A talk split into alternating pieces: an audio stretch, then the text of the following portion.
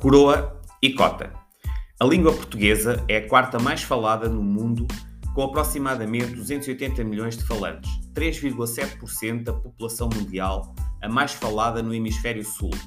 É na diversidade da língua portuguesa que se constrói a sua riqueza por todos os que diariamente a usam. Sabia que coroa, expressão utilizada no Brasil, tem o mesmo significado que cota em Portugal? Ambas as expressões são utilizadas com um caráter informal para caracterizar alguém mais velho, com sinais visíveis do envelhecimento, cabelo grisalho, rugas. Não preciso de fazer um grande esforço de memória para recordar os tempos em que ia à discoteca com amigos, o mesmo é dizer, ia à balada, pedíamos o carro aos nossos cotas e partilhávamos a pista de dança com alguns e algumas coroas, numa intergeracionalidade feliz. Hoje, se sair para me divertir à noite, com 44 anos, serei olhado pelos jovens como um cota? E você, quando se olha ao espelho, vê refletida uma coroa?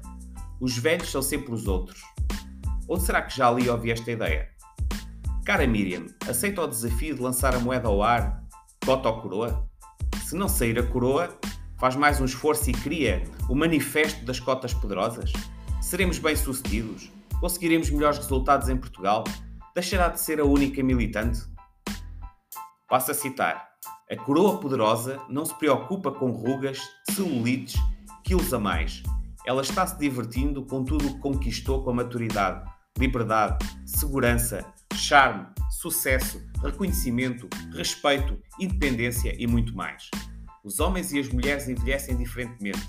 Uma nova geração de mulheres maduras começa a despontar.